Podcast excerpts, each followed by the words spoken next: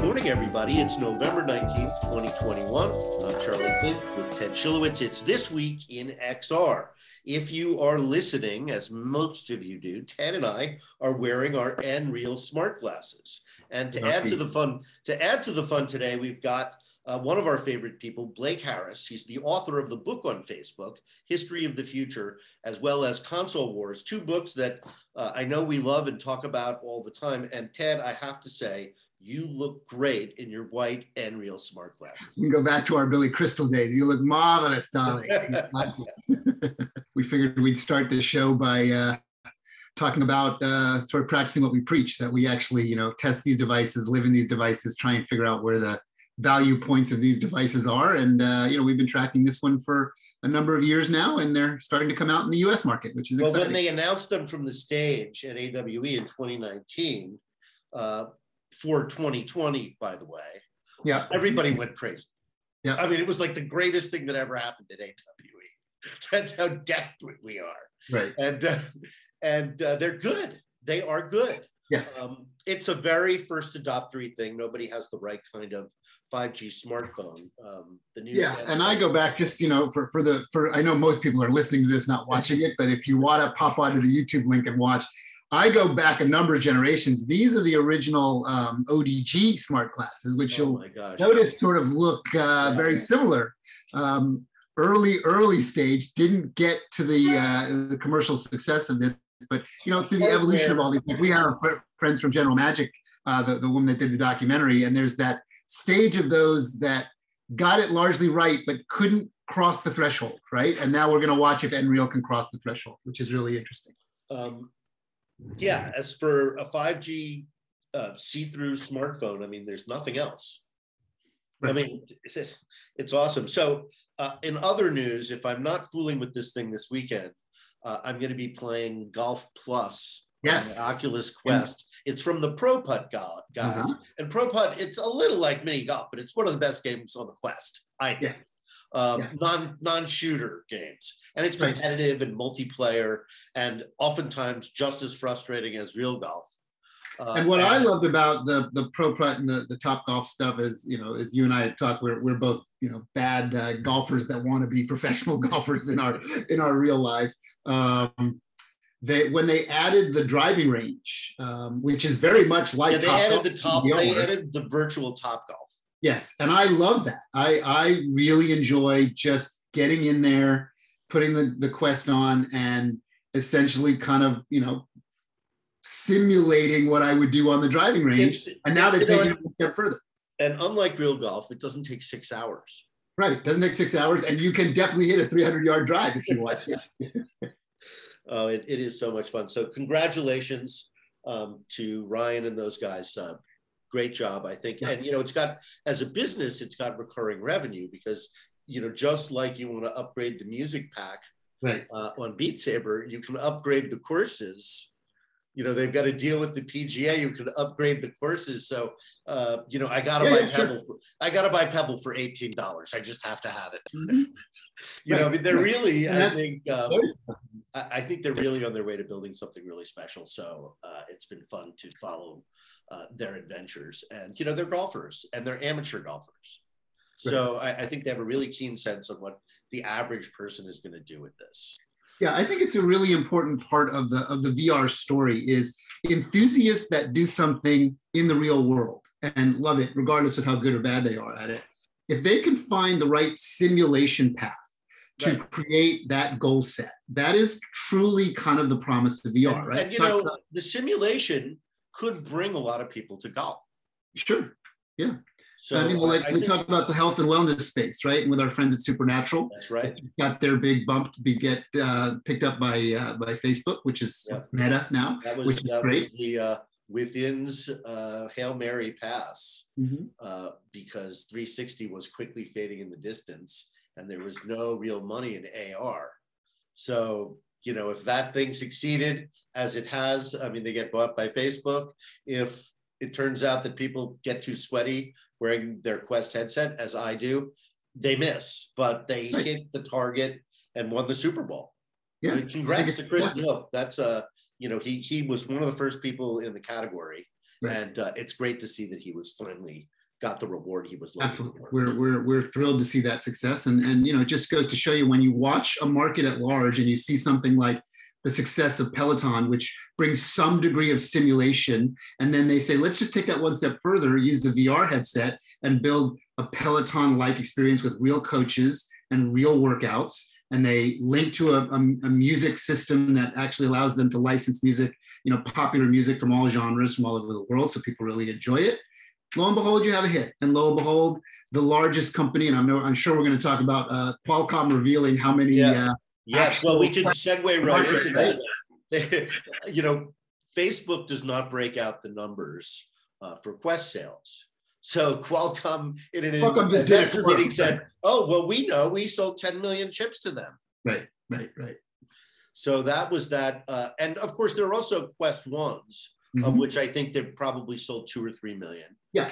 Um, and then, so if you add to that the number of PlayStations that have been sold, PlayStation now number two, right. uh, if you add that, you know, we're into 20 million, you know, consumer users of VR. People yeah. who are buying software, people who are, you know, actively using the platform. Uh, we can argue about what actively is, but people are into this. I mean, it's it's you know, and then so segue again, Ultraleap, which is really an inside baseball kind of company, right? Most consumers don't need to know about Ultraleap. They just raised $82 million Series D. So I got to talk to Tom Carter, the founder and CEO, uh, about it. And um, I got two interesting insights about Ultraleap.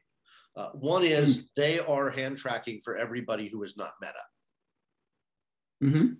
So, you know, in, in this technology of hand tracking, there are really two sort of players on parallel paths. One is you know Facebook Reality Labs, and the other uh, the I wonder if they're keeping that name uh, or if it's just Meta Reality Labs. Yeah, so far I think it's Facebook Reality Labs. I, so anyway, I, not to not to digress, but you know there has to be another way sure. that doesn't belong to Meta. Although I'm sure they'd be happy to license their technology to everybody. Um, but what he described the hand tracking and let's call it sensor mm-hmm. level of VR is the layer between the metaverse and human reality. Mm-hmm. And that was really so. I thought, oh, ding, ding, ding, give this guy $82 million. Right, right, right. Because that was really the right answer and, and I thought very insightful. Yeah, and I think what's what's happening in the marketplace, and we've seen this with many other sort of technological revolutions as they move to consumer level adoption, is that these layers of technology start to get funded by smart investors that realize there will be a future to all the pieces and parts of an ecosystem that need to make this happen, right? And I think the frothiness of Facebook changing its name, defining themselves now as a simulation company, as Meta, the simulation company, um, has started to kind of reinvigorate that investment pool.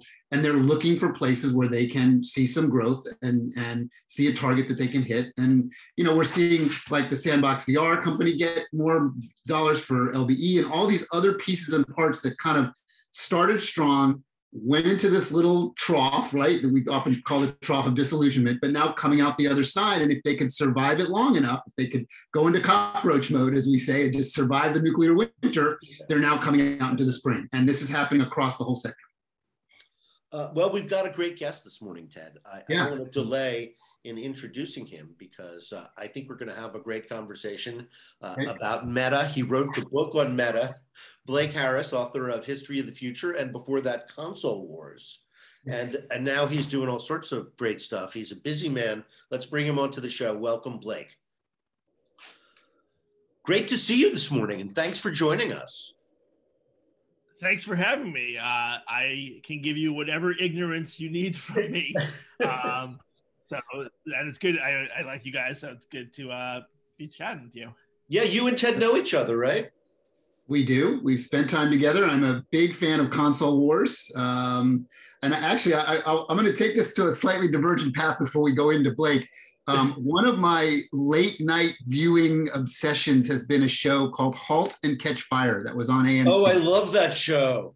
And it I reminds best, me best show of the of the uh, geek the, nostalgia. My God, the start of the internet. Yeah it it reminds me a lot of Blake's pursuits and his writings about the sector and the space.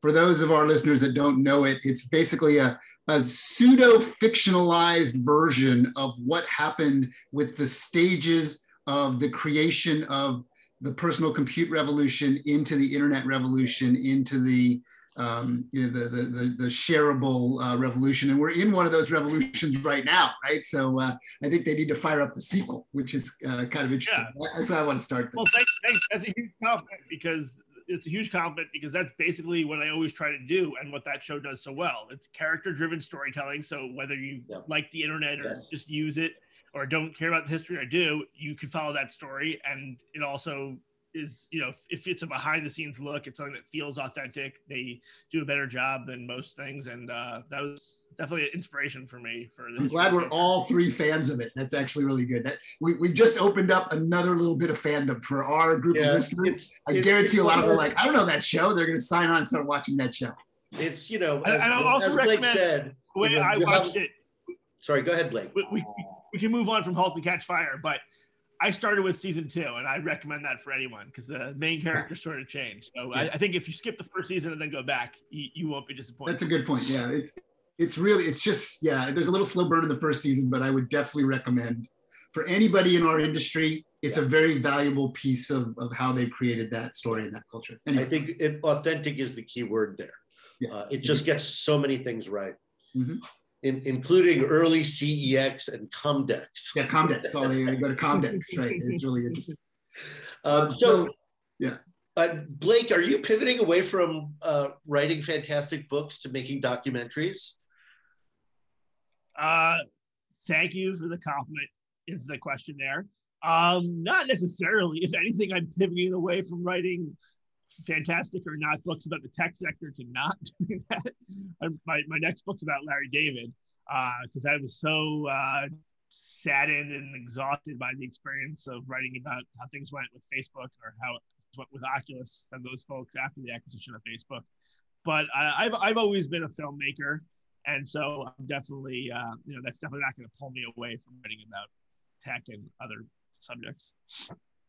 So you're making a documentary about Larry David, or you're writing a book about it, or both? Sorry, I'm writing a book about Larry David, and I'm just finishing a documentary with my partner Jonah Tulis about GameStop, about the stock frenzy. Oh wow, that's interesting.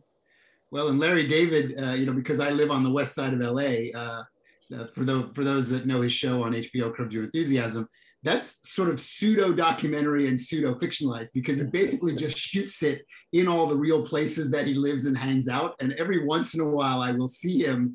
Uh, they'll either shooting the show or just see him like doing the things that are going to be on the show. For the early seasons, it was like you'd catch him driving around in his Prius, and you're like, oh yeah, that's Larry David. He's going to the coffee shop. He's doing stuff. It's like it's just real life. Like it's very interesting that you're that you're. Uh, oh, you're so right.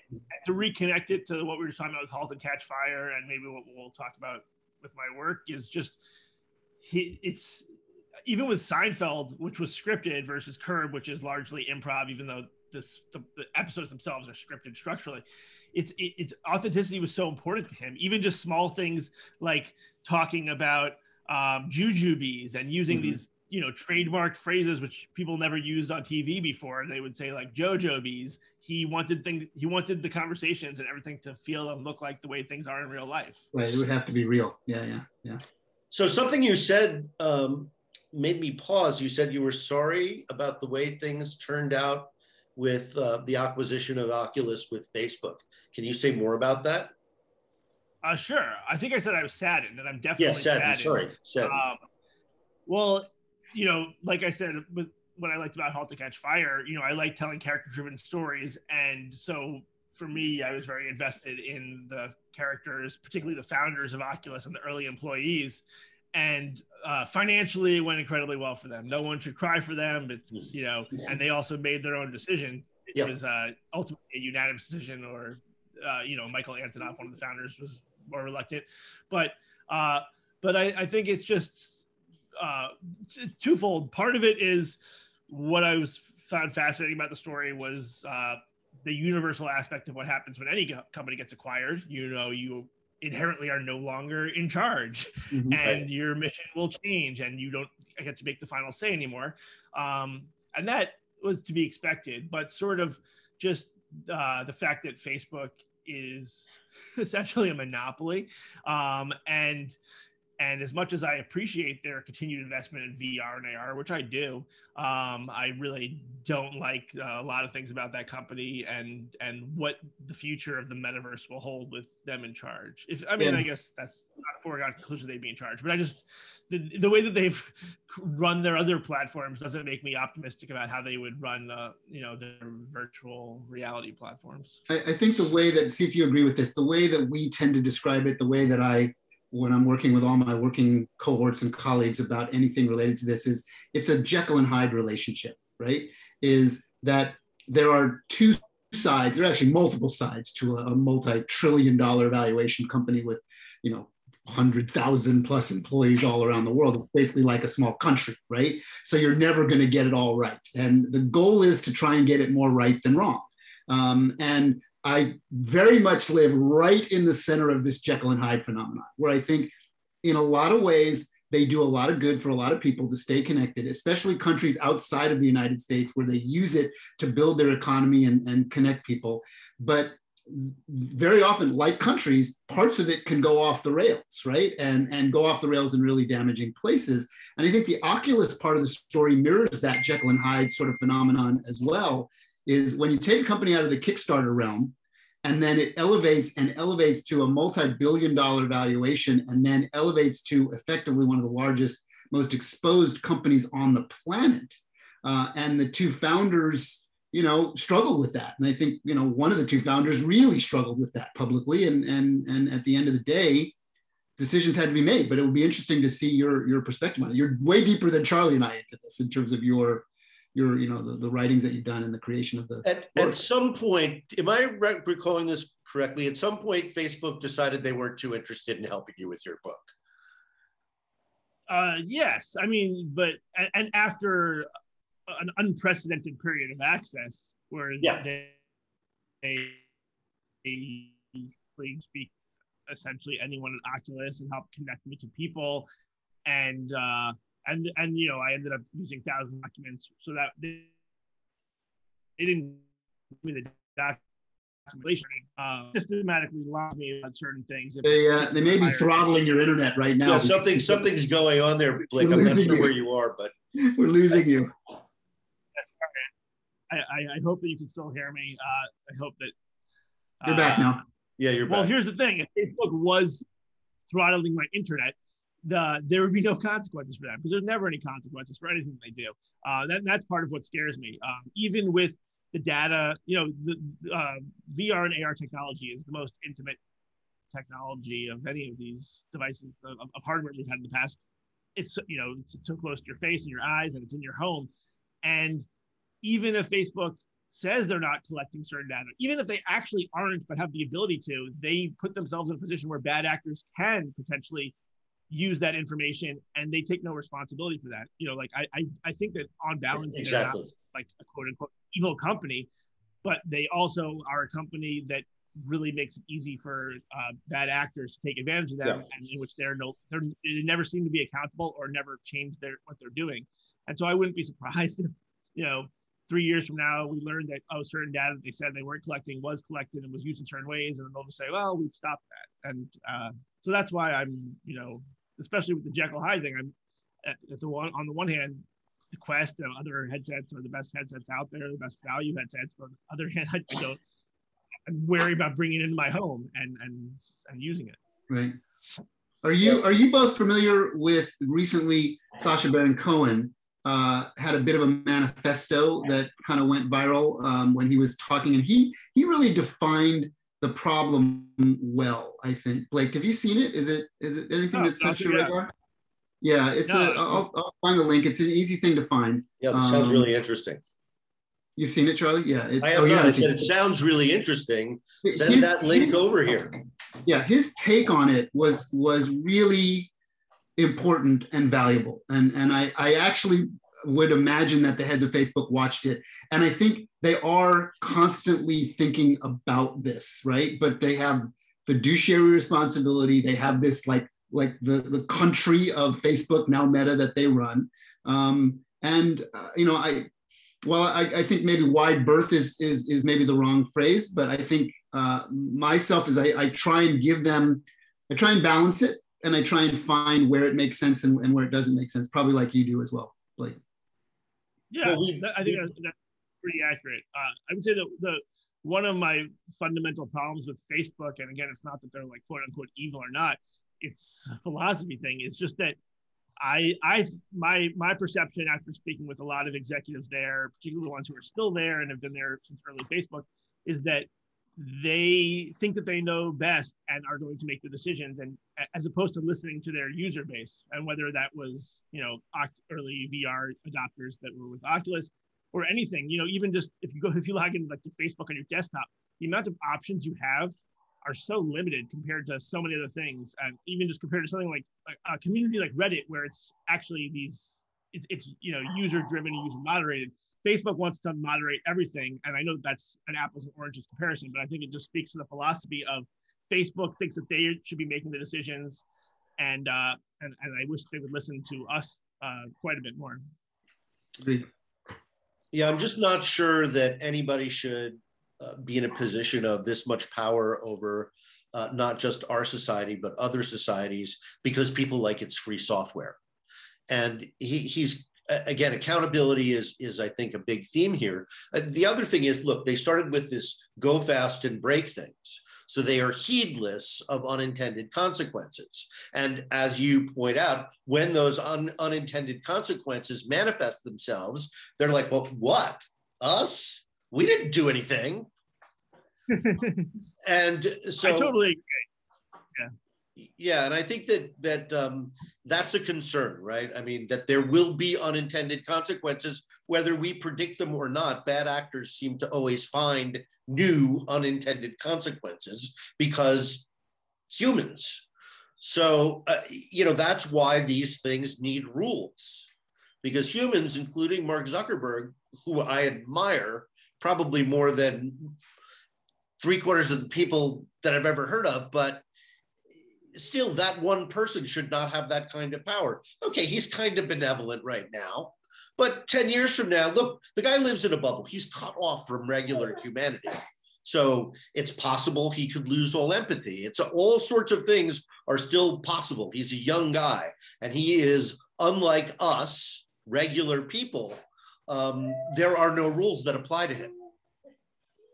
And so if he made a mistake, and we could argue whether he's been making mistakes or, you know, whether it's, it's his country and, you know, the way he manages it or, or whatever, you know, mistakes have been made because the guy is human and the people who work at that company are human. They've made some reprehensible decisions, but accountability is the thing. If there are no rules, and anybody can do anything, then you end up with a society full of disinformation and potential violence as people tribalize and, um, you know, um, uh, demonize the other that is somehow ruining it for them. And, you know, Facebook or a government, Facebook has not gotten a hold of their arms around that because it should be honestly controlled by the government or somebody who has authority over them, you know, who can sanction them. You know, and those people should be elected by us and accountable to us, right? We, you know, Mark Zuckerberg has 60% of Facebook's voting stock. You know, so he's, there's nobody on his board, unlike Google, there is no board of directors to say this Oculus thing is crazy, $10 billion a year for the metaverse. Are you out of your freaking mind?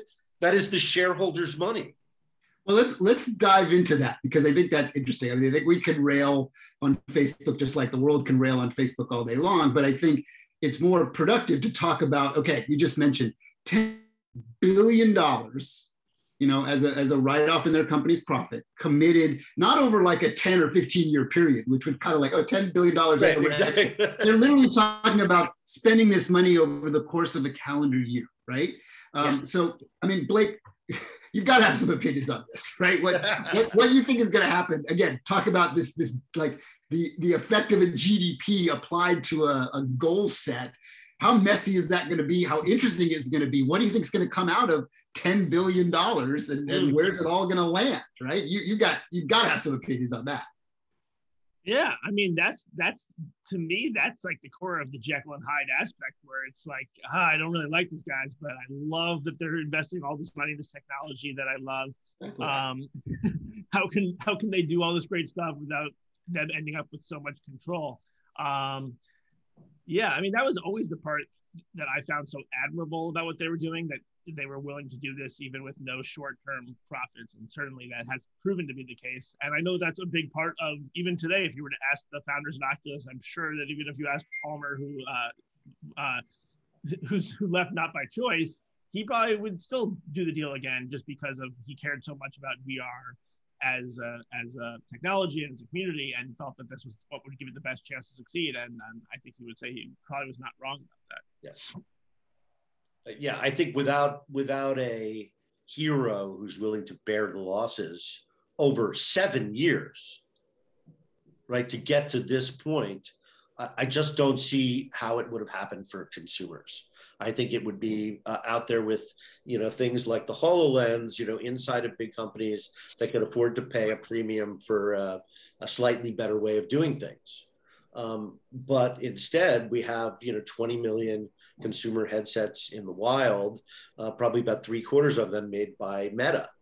Right. So I think that without them, I just don't know. I mean, you know, it would, maybe, it would be a much Oculus would have been helped by Sony or somebody else. I mean, it, you know, it's hard to game it out, but you know, Facebook was an absolute home run for VR, and and they still are. I mean, uh, you know, one of the things I wanted to ask you about Blake was, you know, this keynote that really was like a movie that starred Mark Zuckerberg.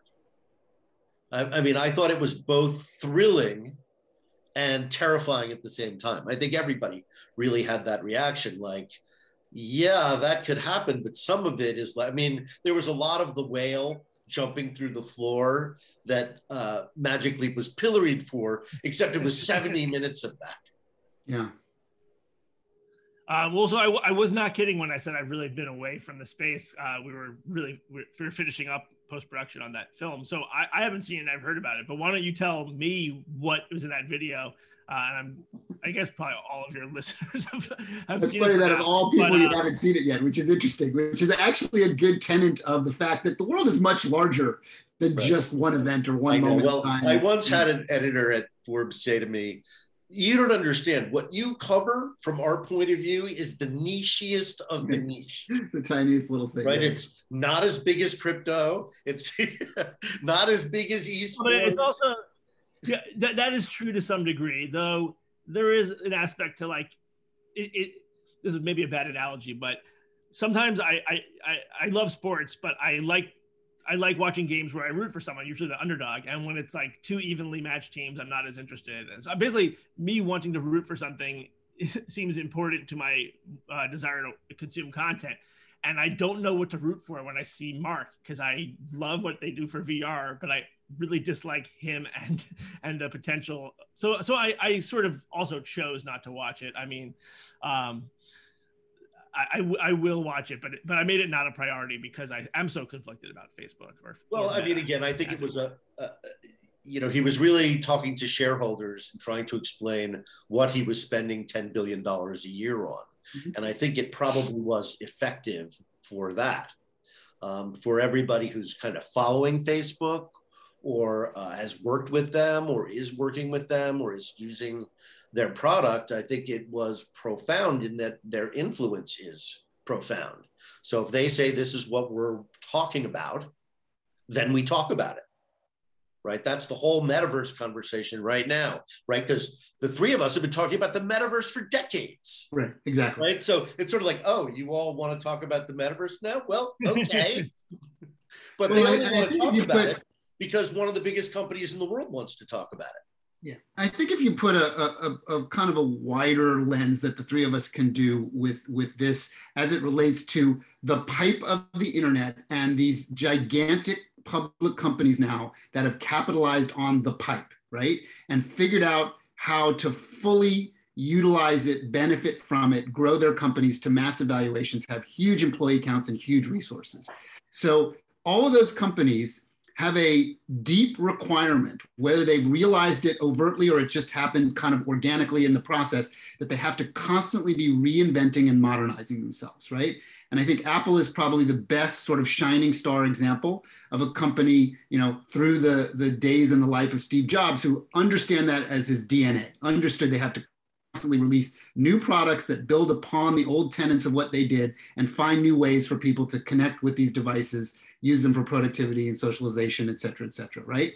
Facebook is no different. Google is no different. Microsoft is no different, et cetera, et cetera, et cetera. And all the other companies, you know, HP and, and, and Qualcomm and, and all the different chip manufacturers and Sony and Samsung, they're all effectively the same thing now, right? They all have to find new things to either acquire or cultivate to demonstrate to their stockholders and the world and their, of their users that they're constantly modernizing and changing. So, for all of what we could critique Mark Zuckerberg and his executive team, when they decide to pick up Instagram, when they decide to pick up WhatsApp, there are very tactical reasons to do that. When they decide to pick up Oculus, there's a very tactical reason no, they, to do that. They have made, uh, you know, great strategic corporate decisions. I mean, had they not acquired Instagram, Instagram might be bigger than Facebook right now. Correct. Right. Right. And and look at Snap as, a, as an interesting example of the one that you know was contrarian and decided not to go down that road. Right. Yeah. They're still doing okay, but think about the alternative universe if they had decided that they would yeah. bring that world in.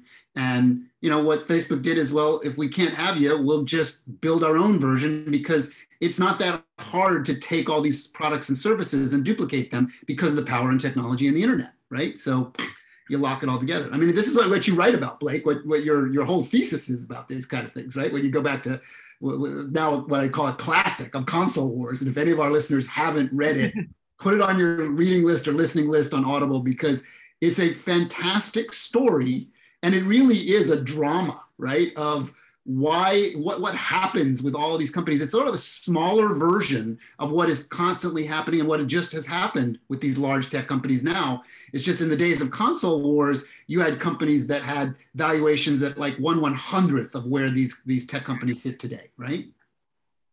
Yeah and, and another big difference that i think and this might also be a dumb analogy but i you know i always thought about comp- about competition and business and capitalism as like you know, if there's a pizza shop and you think you can make a better pizza, then you start your business. And if you have a better pizza, people will come to you. And that's no longer the case anymore with the internet because if you make a better pizza, even like Snap, the Facebook pizza place will just clone it at no cost to them essentially. Okay. And they have 10x, 100x the number of users or like the resources to implement it. And that that's, I mean, scary to me, but that's just the way it is. So uh, it just is what it is. And there and there are pieces that they miss, right? They're like, what, like, could yeah. they have been Roblox? Absolutely, Facebook could have been Roblox, but Roblox had an interesting DNA core that built organically and they were not watching that space close enough. They were certainly doing light touch gaming within the Facebook interface and mobile gaming and all that stuff. But Roblox found a different DNA, right? Um, and and now look at their valuation, right? Uh, well, I mean, they they grabbed on to to one of the um, secret powerhouses of the internet, which has always been user generated content. And really, what does Facebook and Twitter, uh, you know, do but but organize user generated content? Yeah. Really so we're we're almost I, out I of time. For you guys. Well, well I, I need to get my question because you guys, like you said, we've been talking about this for decades. You so you guys more so than me, and you also have such a unique vantage point. I, I, I had a, I had a conversation like when I first started my book, so five years ago with the VC, and as we've talked about, this is a revolution. We're in the midst of revolution, and there's a comparison to like the dot com revolution of the '90s.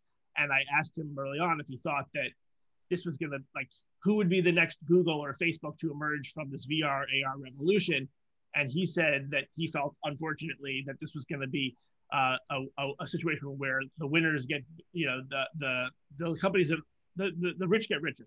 Um, yeah. so that there wouldn't be like the new startups that grow to become the next facebook. And i was curious if you guys thought that was true especially like the vision that mark laid out. I, I do think that's true but i think you need to take into account today the power of foreign countries and what's going on in those foreign countries. So if you ask me where the next Google is going to come out of, I would honestly say to you, China, because if it came out in the United States, it would get purchased at some price. Yeah.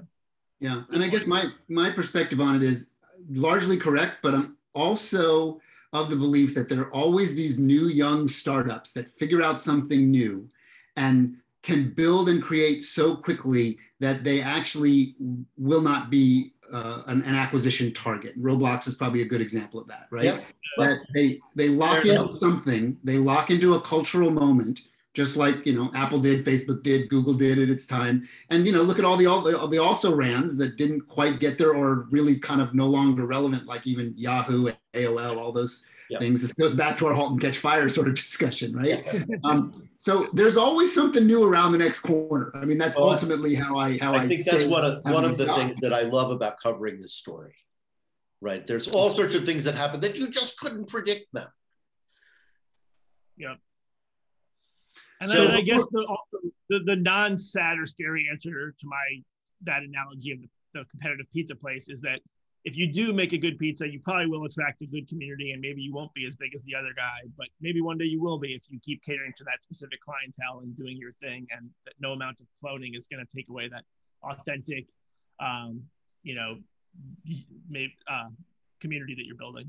Right. And Blake, so before we wrap up, just before we wrap up, um, because we, we talk a lot about different parts of the world, but just to give our listeners a little take of where do they find your stuff? What are the things you want them to check out from you? Just exactly. give us a little minute or so to just yeah. because we talked about lots of different things that weren't about you right now. So let's let's just talk oh, about sure. you for a oh, moment. Thank you.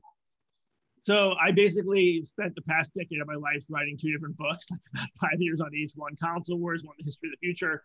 As Ted mentioned, the console wars is a story about uh, Sega versus Nintendo in the '90s. It's a you know a, a different sort of corporate battle. Uh, to me, it was always sort of like Mad Men, but with joysticks.